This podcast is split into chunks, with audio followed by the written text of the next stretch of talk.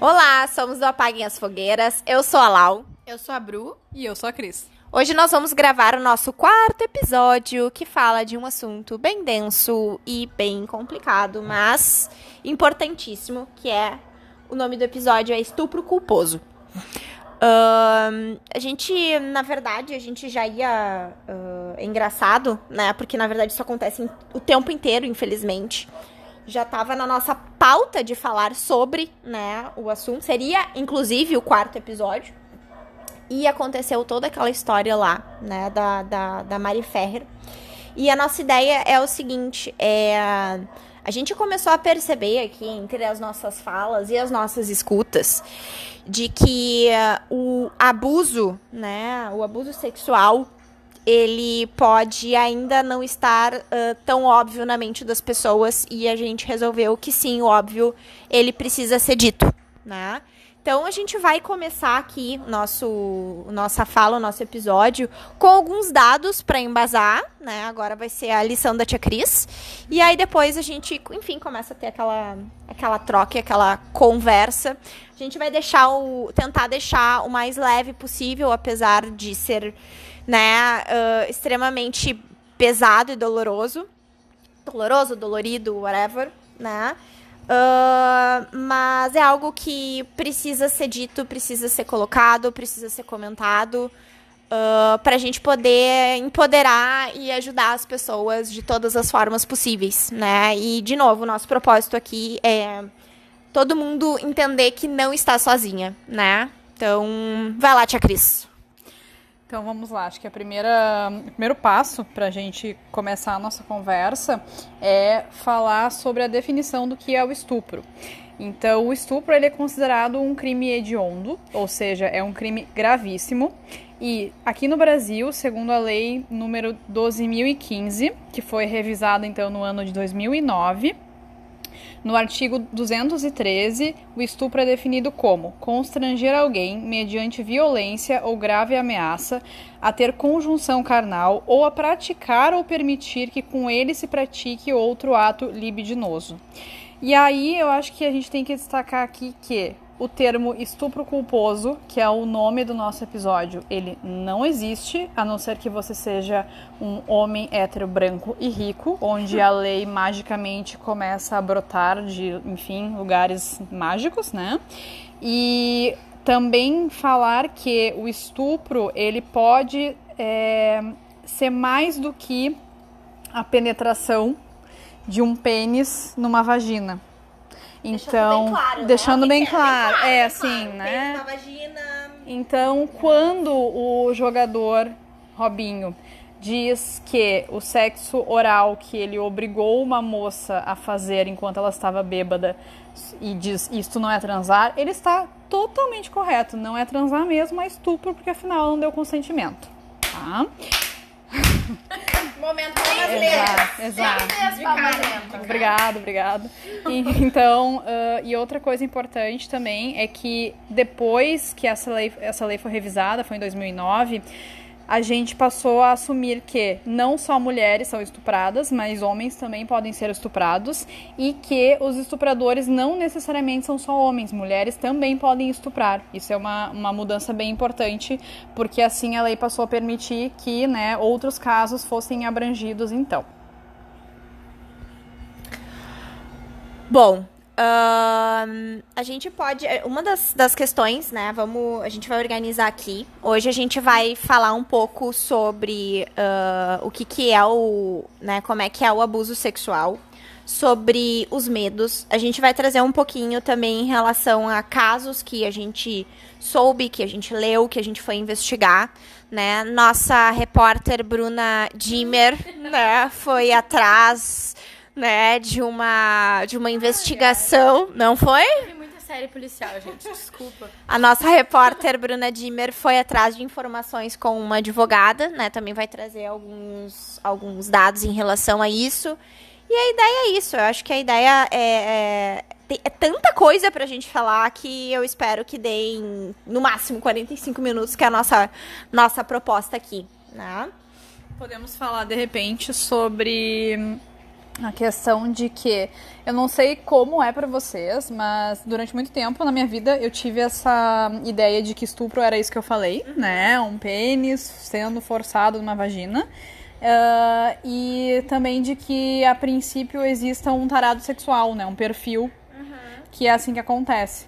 Mas uh, a gente tem que classificar aqui dois tipos de estupro o estupro que tem a intenção de causar um dano ou uma dor e o estupro que tem a intenção de ser o ato sexual, né, o prazer por si só. E aí uh, o sexual seria aquilo que o Robinho fez, né, uhum. estava em busca de um prazer sexual com aquela menina, enfim, assim como os amigos dele. E uh, o estupro que é de dor ou de dano, ele muitas vezes acontece como uma forma de domínio, de mostrar poder em relação a uma pessoa ou um grupo por exemplo, estupros que são cometidos para marcar uh, território ou vitória de um povo sobre o outro, ou de um exército sobre o outro, né? ou em gangues, enfim. Uh, no livro da Ana Paula Araújo, né, Abuso, a cultura do estupro no Brasil, é, confesso que foi um, uh, foi um, é um livro muito pesado, porque ela traz vários e vários relatos, né, então Obviamente, na primeira noite que eu li este livro, uh, eu tive um monte de pesadelos, né?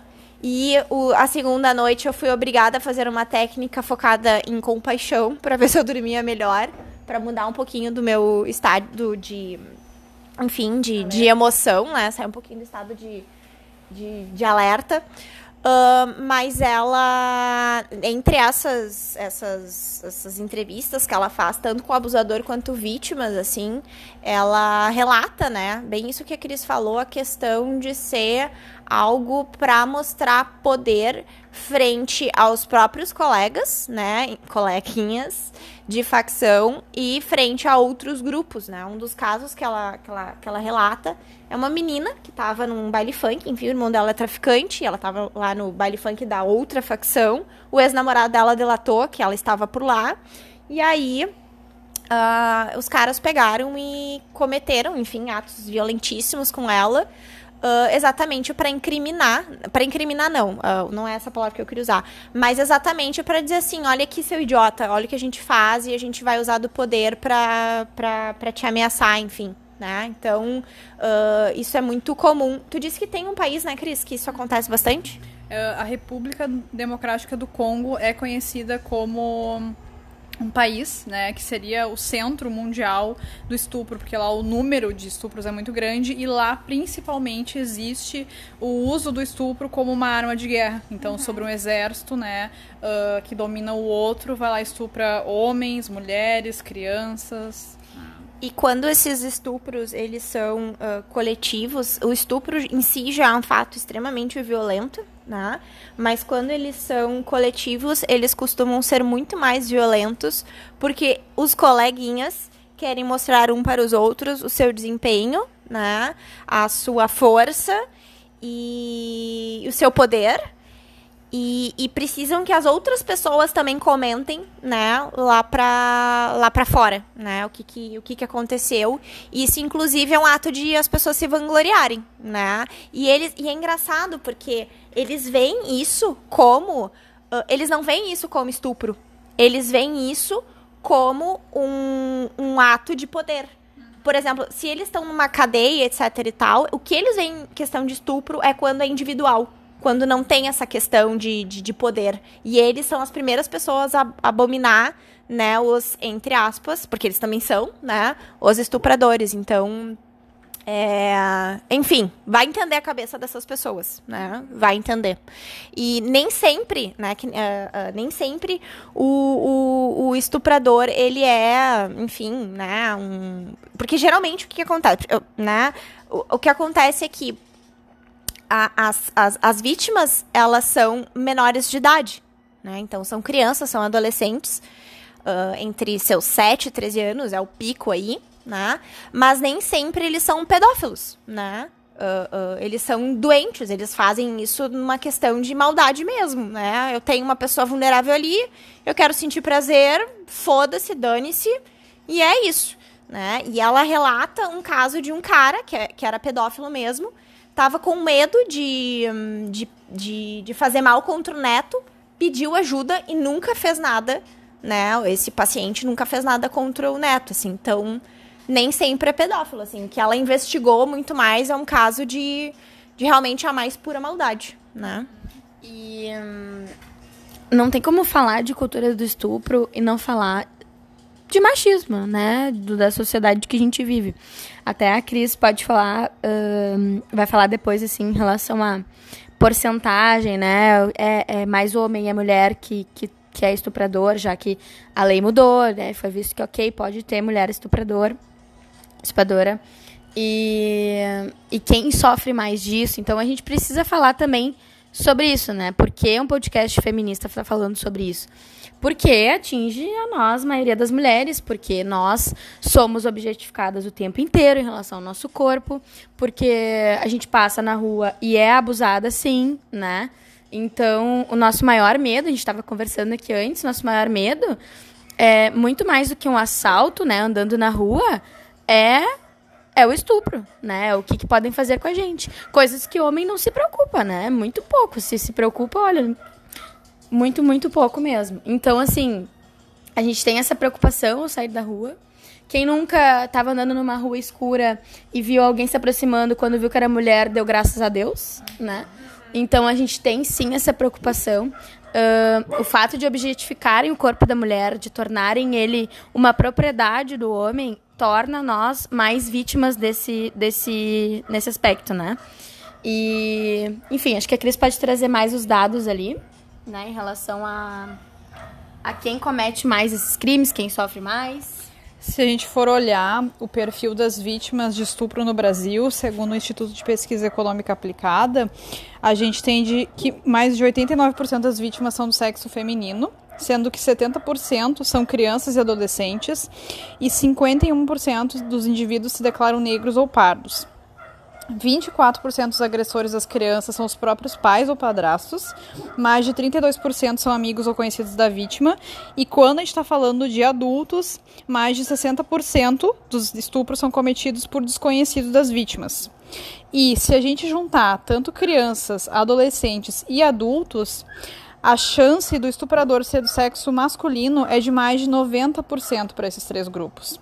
E eu acho interessante também a gente falar que existe uma estimativa de que a cada ano no Brasil, no mínimo 527 mil pessoas são estupradas, sendo que só 10% dos casos chegam no conhecimento da polícia. E ainda assim, tanto o número mínimo de pessoas estupradas quanto o número de pessoas que chegam né, a delatar o seu estuprador é, provavelmente é subestimado. Então existem muitos casos, né, provavelmente muito mais casos que acabam não chegando nem nessas estimativas que estão fora das denúncias.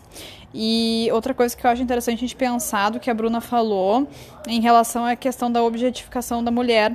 Tem um livro que se chama Do que estamos falando quando falamos de estupro, que é da Sohaila Abdullali, e em que ela fala justamente isso, que um dos primeiros passos para a gente justificar o estupro, em especial de mulheres, é a objetificação do corpo da mulher.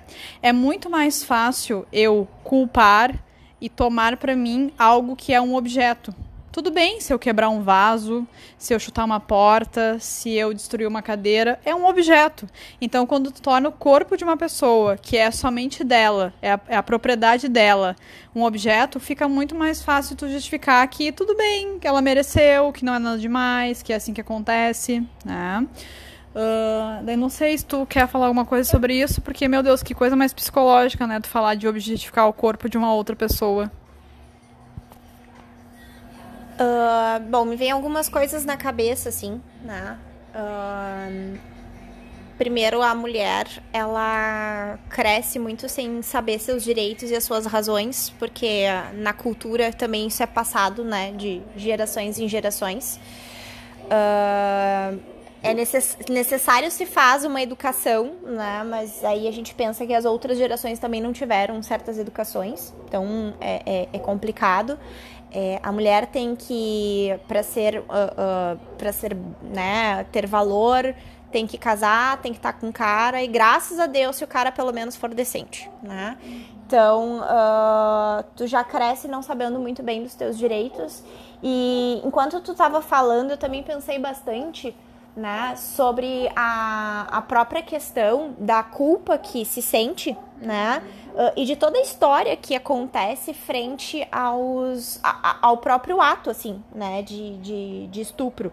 No sentido assim, bom, primeiro, né, uh, a mulher já entende, né, ou talvez não entenda de cara o que está acontecendo, Uh, existem vários tipos de pensamento que eu quero só sobreviver e sair daqui, então que passe logo e que aconteça. E, uh, e uma das tendências que a mulher tem, né, ou que a vítima tem, é uma das questões é a dissociação. Então ela não é, é uma proteção, né? Ela vai para ela, ela, o corpo tá ali, mas a mente tá em outro lugar. E a outra questão também é a própria paralisia frente à ansiedade. Né? Então, uh, uh, o corpo, ele, né, em reações de, de, de medo que a gente possa ter, tem enfrentamento de luta e fuga e também tem a paralisia. E essa paralisia, ela é, ela é uma benção, querendo ou não, porque o que acontece é que, por exemplo, assim, quanto menos a mulher reagir, né, menos violência ela pode sofrer, né? Então, uh, acaba sendo muito protetivo. Só o que, que acontece? O que, que as pessoas usam contra a paralisia? Consenti consentiu. Né? Esse é um consentimento. Uhum. Por quê? Aí, quando vai coletar dados, vai coletar provas, não tem tantas provas, por exemplo, de, de, de, de roxo, de etc e tal, né? Porque a mulher, entre aspas, né, o que é dito é que a mulher consentiu. Como é que não tem? Como é que a reação dela foi ficar parada? Né? Então, uh, tem várias questões que são uh, saudáveis ali, que acontecem dentro de um, uma situação horrível, né? Em que... Se ela reagisse, talvez ela poderia morrer, né? Sim. Então, ela é... poderia ser espancada, ela poderia, né? Enfim, poderiam acontecer várias coisas. Isso é fisiologicamente protetivo, né? Exatamente. Não fuga. Quer falar alguma coisa?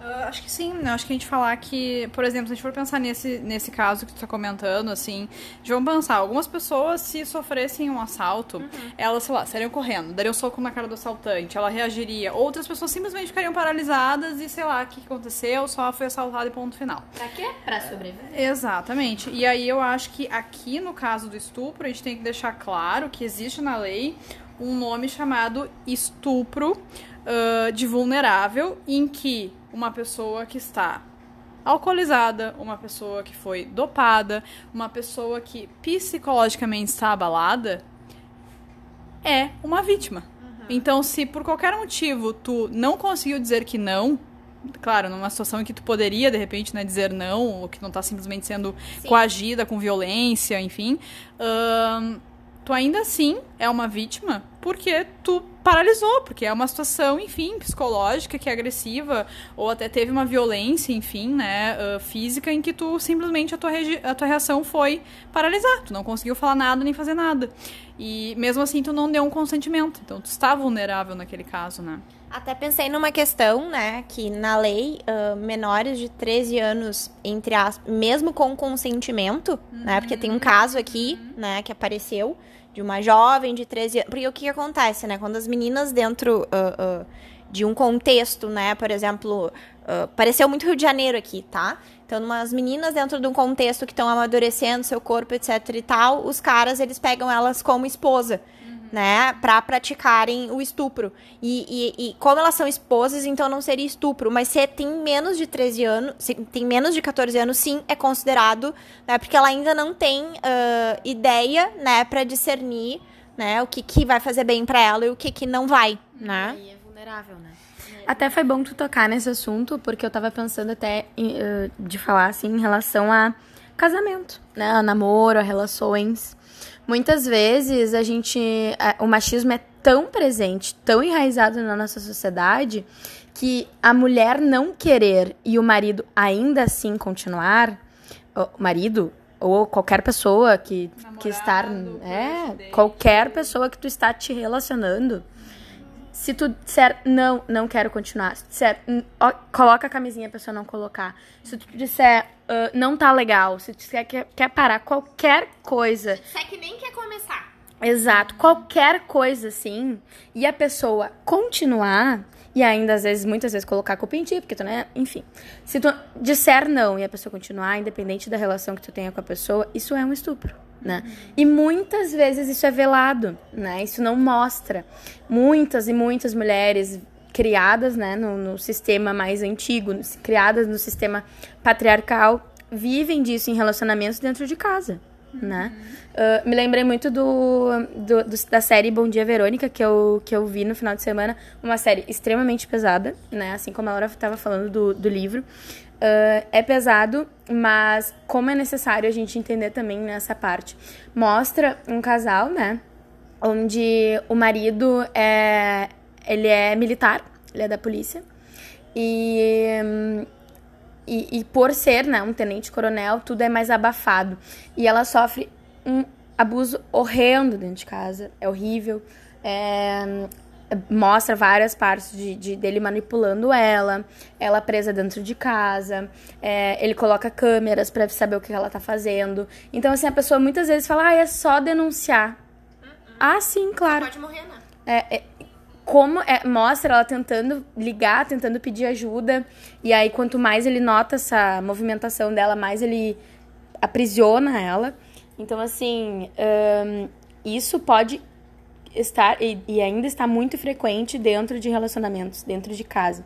Isso é muito sério, né? Mas a gente pode pensar isso do que tu falou da, da questão dos relacionamentos, porque vamos olhar o que é o papel da mulher, né, de forma geral.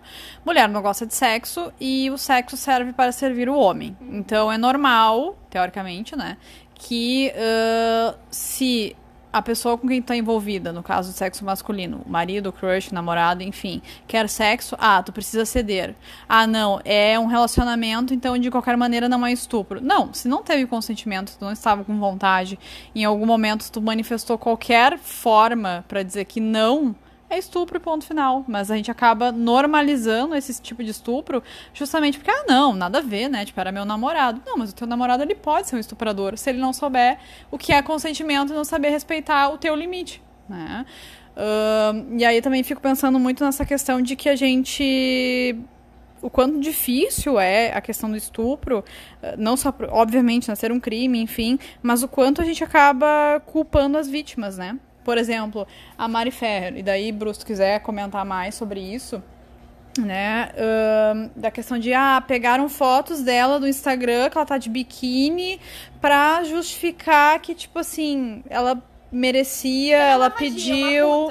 Uh, sabe? Do tipo assim, ah, você estava de saia curta, ah, você estava na noite sozinha, ah, mas tu pegou um Uber nessa hora da madrugada, ah, mas tu também, né, faz um. sai com um monte de cara. Tipo assim, literalmente justificando algo que não tem justificativa com um comportamento que seria totalmente aceitável se fosse um homem.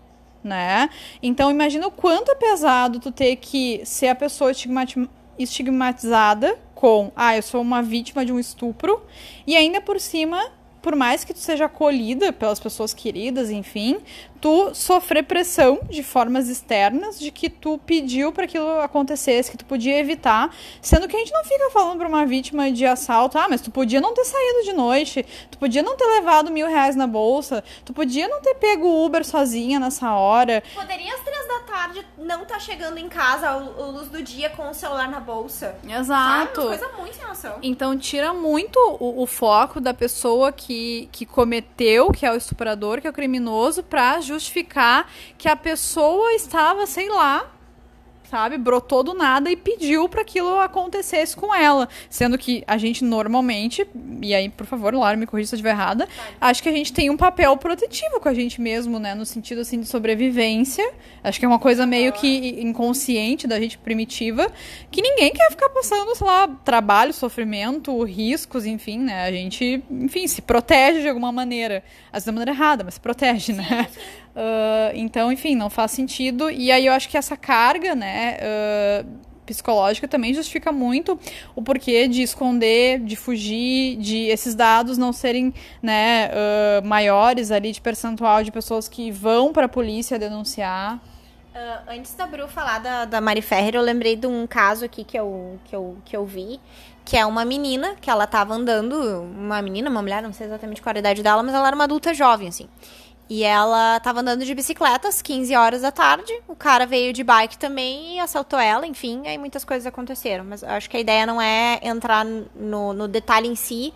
Mas o que, que aconteceu depois? Ela foi pedir ajuda pra mãe e a mãe brigou com ela, porque o que, que ela tinha que estar tá andando de bicicleta na rua, que era perigoso, né? Tipo assim, como se ela. É claro, tudo bem. Ah, tô me entediada da vida. O que, que eu vou fazer? Eu vou andar de bicicleta à luz do dia, porque ah, eu quero que alguém me estupre, né? Tipo, é, é uma crítica extremamente desrespeitosa, né? Em que hum, as pessoas são acostumadas, né? A, a, as pessoas são acostumadas a fazer consigo, as pessoas são acostumadas a fazer com os outros, não vendo o papel de vítima como, aqui de fato, como vítima, né? Como algo que eu estava vivendo a minha vida, né? Uma adulta jovem, naturalmente, curtindo um dia, 15 da tarde, aproveitando seu dia, enfim, fazendo suas coisas, né? Ah, como se a culpa fosse dela. Ela só tava vivendo, né? Deixa ela, deixa ela viver a vida dela. É, no caso da Mari Ferrer, eu acho que assim, é, quem, quem que não, não viu aquela, aqueles vídeos, aqueles ataques e não sofreu, né? Naquele dia foi muito difícil, assim.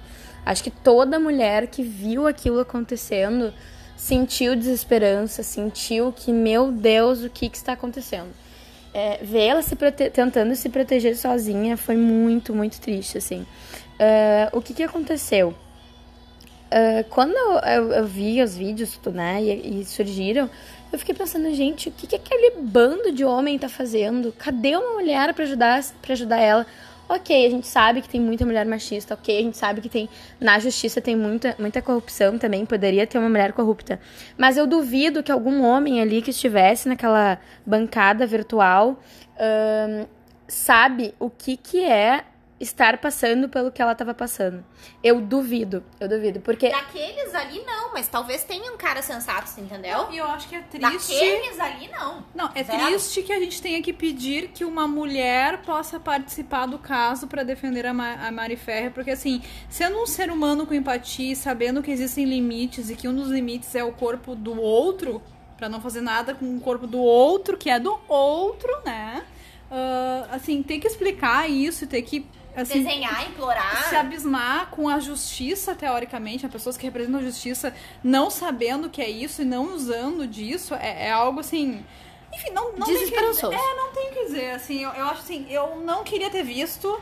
Mas eu acho que de uma certa maneira uh, a gente tem que acabar se expondo a esse tipo de coisa para entender o quão absurdo essas coisas são, né? E que elas em 2020 ainda estão acontecendo. E por isso que a gente tá falando disso agora. Eu queria que a gente não estivesse falando disso. É. Eu queria que a gente estivesse falando de como plantar uma horta em casa.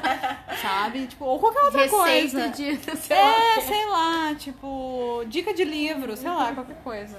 Um, bom, além de passar por tudo que a Mari passou, né? Um, o ato em si que aconteceu em dois anos atrás. Além de todo o ato que é super doloroso, o processo todo, né? A Mari comenta que ela, a mãe dela, a irmã, a única coisa que receberam foi tratamento né, de terapia, porque é impossível não, não precisar de, de algo, né, de ajuda psicológica. Além de tudo isso, é, não ter o apoio do órgão máximo, né, que é a justiça, o quão dolorido é, né? O quanto dolorido foi para ela. E, e ainda ter que se proteger sozinha, né?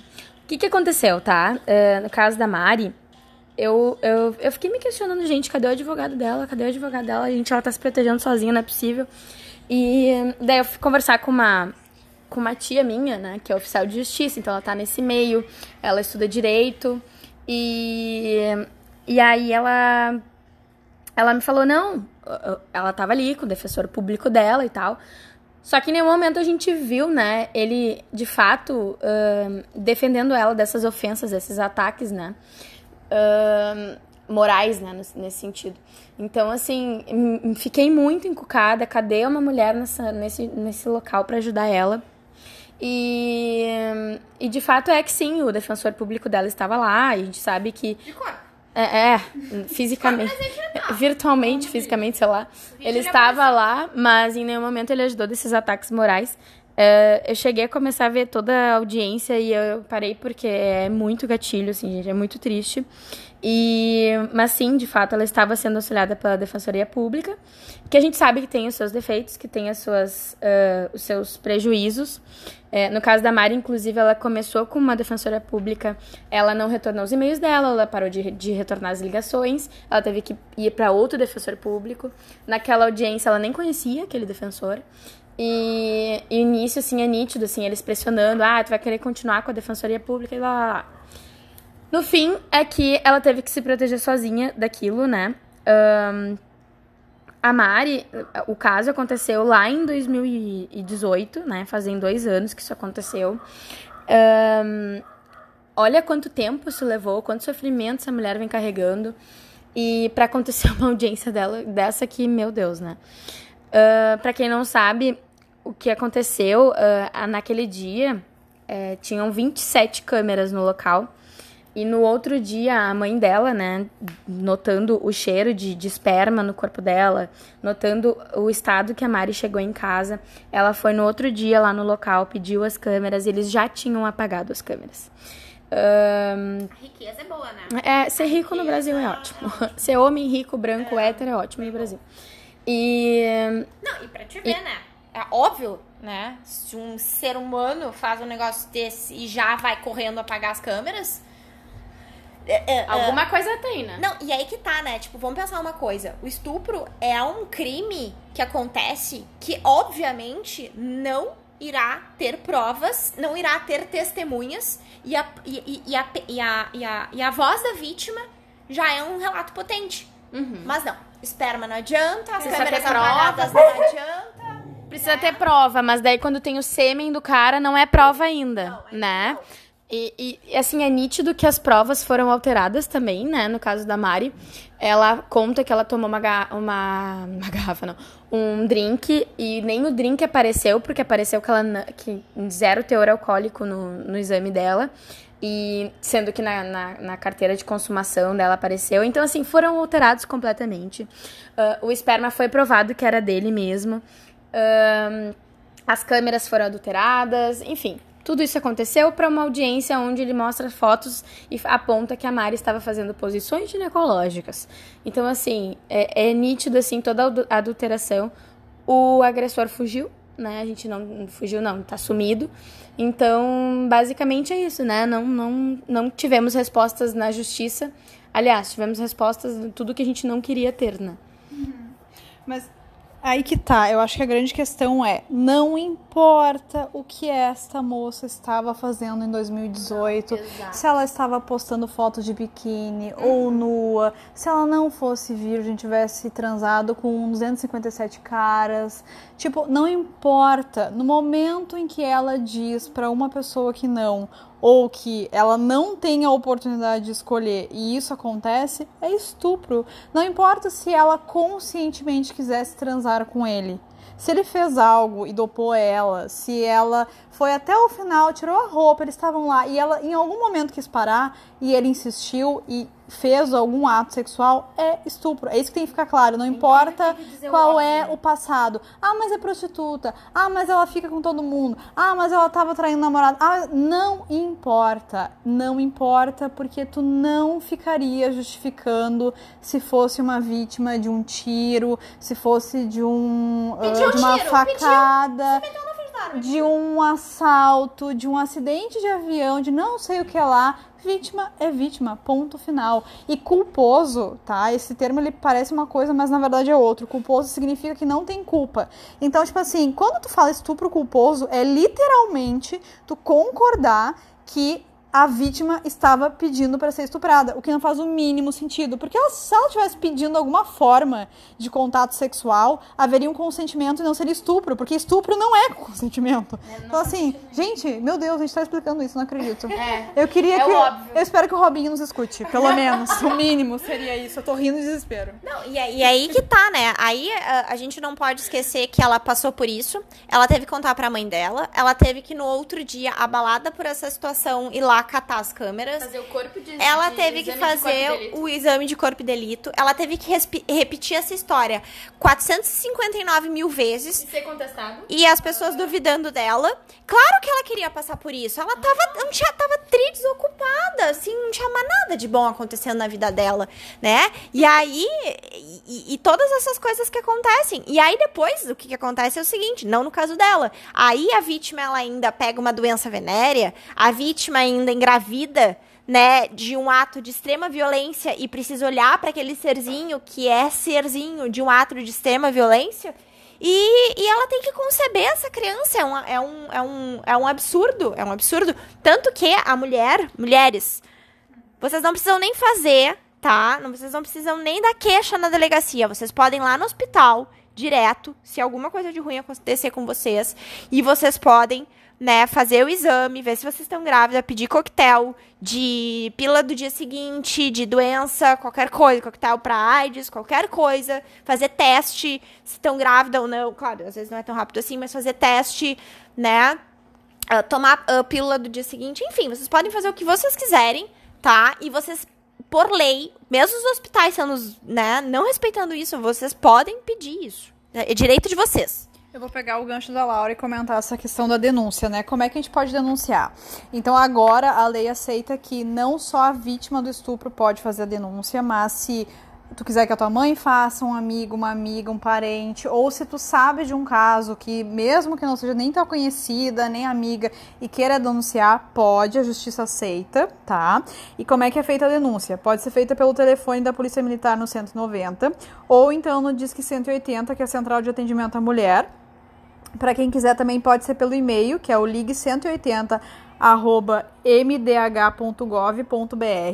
E aí, ah, o que, que é o passo a passo? Se faz o boletim de ocorrência, né? Ah, a vítima, então, né? Mulher, homem, enfim, independente de quem é a vítima, é encaminhada para o hospital para realizar exames e receber não só o coquetel, né? para prevenção de doenças sexualmente transmissíveis, que a Laura comentou, mas no caso, então, de mulheres que, uh, de alguma maneira, tenham sofrido, então, uh, penetração, ejaculação, enfim, alguma forma de sêmen possa, né, uh, fecundar o óvulo, a gente recebe a pílula do dia seguinte para evitar justamente a gravidez. depois disso, o boletim de ocorrência, ele é feito e é muito importante que a vítima aceite fazer o exame de corpo de delito, e aí, dentro disso, né, desse, desse exame, que é feito por um médico do Instituto Médico Legal, é importante que, caso a vítima tenha ido buscar ajuda da justiça logo após o, a ocorrência do estupro, que ela não tome banho, que ela não mexa em nenhuma prova, porque merda, né? o sêmen, o cabelo, a saliva, qualquer coisa, sangue, enfim, pode servir como uma prova e uma forma de investigação.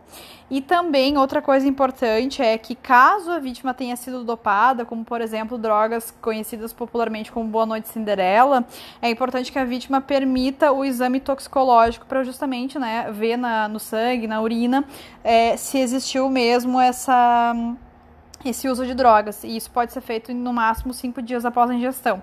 E, no caso, claro, é importante fazer o quanto antes. Então, claro, a gente sabe que é difícil, é óbvio, não é uma coisa assim que talvez todo mundo queira, né, tenha vontade de denunciar, mas aqui é uma, uma forma importante de colocar essa voz de uma vítima para que o abusador, o estuprador, o criminoso não saia impune, né? Como talvez não um pensamento só do individual, mas também do coletivo, se for, for possível, que quando a gente deixa de denunciar, a gente está silenciando um crime, né? É, mas é, a gente também tem que pensar, né, ah, ah, nos casos que, por exemplo, a denúncia pode resultar na morte da família, né? Isso é uma coisa que, que pode acontecer também, né? O, o, o- tem, tem pessoas que são tão instinto animais, então ah, é óbvio que ah, nos casos em que isso puder ser feito é muito maravilhoso, né? Mas quando a gente pensa assim em algumas orientações psicológicas, né? se- às vezes se rever, né? Se isso vai te causar mais dano, porque tu vai ter que ficar revivendo, revivendo e revivendo aquela história, né? Então a gente vai pensar exatamente, infelizmente não na justiça, mas na saúde, priorizar a saúde mental daquela pessoa e é a pessoa que vai fazer a escolha, né? Porque o que, que pode acontecer? Por exemplo, quando tu tá revivendo tanto essas questões de todos esses processos que a Cris passou, né? Tu tá revivendo, revivendo, revivendo, e, e, e não, não o caso, mas essa revivência toda dessa emoção que volta pode causar uh, transtorno de estresse pós-traumático, né? Então, por exemplo, em protocolos de guerra, né, que são os que mais causam TEPT, né, famosamente conhecida como TEPT, não se faz o questionamento de o que, que passou tão em seguida ou tão logo, porque isso pode agravar o caso. O que, que acontece exatamente nas investigações? Além de perguntar 14 mil vezes, ainda a vítima ela é uh, hostilizada, ela é questionada, né? ela não é nada protegida. Né? Então, isso pode causar né, este transtorno, enfim, né, o que pode agravar mais o caso, assim. É óbvio que o quanto que a gente puder colocar para a justiça, isso acontece, mas enfim, né? Aí também existe essa outra essa outra questão que quem vai acabar priorizando ali vai ser a, a, a própria vítima, né? Eu quero aproveitar e dividir com vocês é, um guia para salvar a vida de uma sobrevivente ou um sobrevivente de estupro, que é do livro do que estamos falando quando falamos de estupro. É, eu esqueci de comentar no início que a escritora, né, a autora desse livro, ela foi vítima de estupro e ela dedicou a vida dela a pesquisar, né, de forma científica, o estupro. Então, uh, ela dá algumas dicas aqui de, do que fazer caso a sua amiga, filha, namorada, namorada, enfim, alguém que venha te procurar ou que você saiba que é vítima de estupro, o que, que você pode fazer para ajudar. Primeira coisa é, mostre-se horrorizada, mas não caia da cadeira a ponto de obrigar a outra pessoa a cuidar de você. Uhum. Porque quem precisa de cuidado é a pessoa que sofreu o estupro. Acredite na vítima. Nada de perguntar e se, ou discordar ou duvidar. Simplesmente acredite na vítima. Deixe que ela tome a iniciativa. Se ela quiser falar, tudo bem. Se ela ficar calada, tudo bem. Se ela quiser chorar, a mesma coisa. Se ela quiser fazer piada, tudo certo. Se ela quiser atirar coisas na parede, sem problemas. Ou seja, a pessoa tem que viver o momento dela. Botar raiva pra fora. Exato. Pergunte o que ela quer. Você não precisa adivinhar. Incentive a procurar ajuda médica, legal, física e mental, mas não force a vítima a isso. Não fique querendo saber detalhes, mas deixe-a saber que você está disponível para ouvir se ela quiser explicar melhor. Não questione os julgamentos que ela fizer. Deixe que ela formule o que está dizendo do jeito que quiser com as palavras que escolher. Não tente entender ou analisar, simplesmente esteja disponível. Lembre-se de que essa é a mesma pessoa que você conheceu antes que ela havia sido estuprada. Trate-a do mesmo jeito. Algo terrível aconteceu a ela, mas é a mesma pessoa. Talvez ela também precise ser lembrada disso em alguns momentos. E por fim, mas não menos importante, não poderia de dar, deixar de dar esse conselho maravilhoso que é não seja babaca. Uh, pegando esse gancho que a, que a Cris trouxe, que eu achei incrível. Palmas lentas, um momento de palmas lentas, por favor. Não, rápidas. Rápidas, essa é rápida. Uh, uma das questões que a gente trabalha em consultório de psicoterapia uh, é a questão da culpa, né? Por mais que vai, vai vir, de uma hora ou outra, a culpa que a vítima sente vai vir, isso acontece, tá? Uh, é instintivo, porque a, a, a, autocrítica, ela tá berrando no teu ouvido, e se eu não tivesse feito isso? E se eu não tivesse lá? E se... Não importa, a própria vítima faz isso com ela. Imagina potencializar isso lá fora.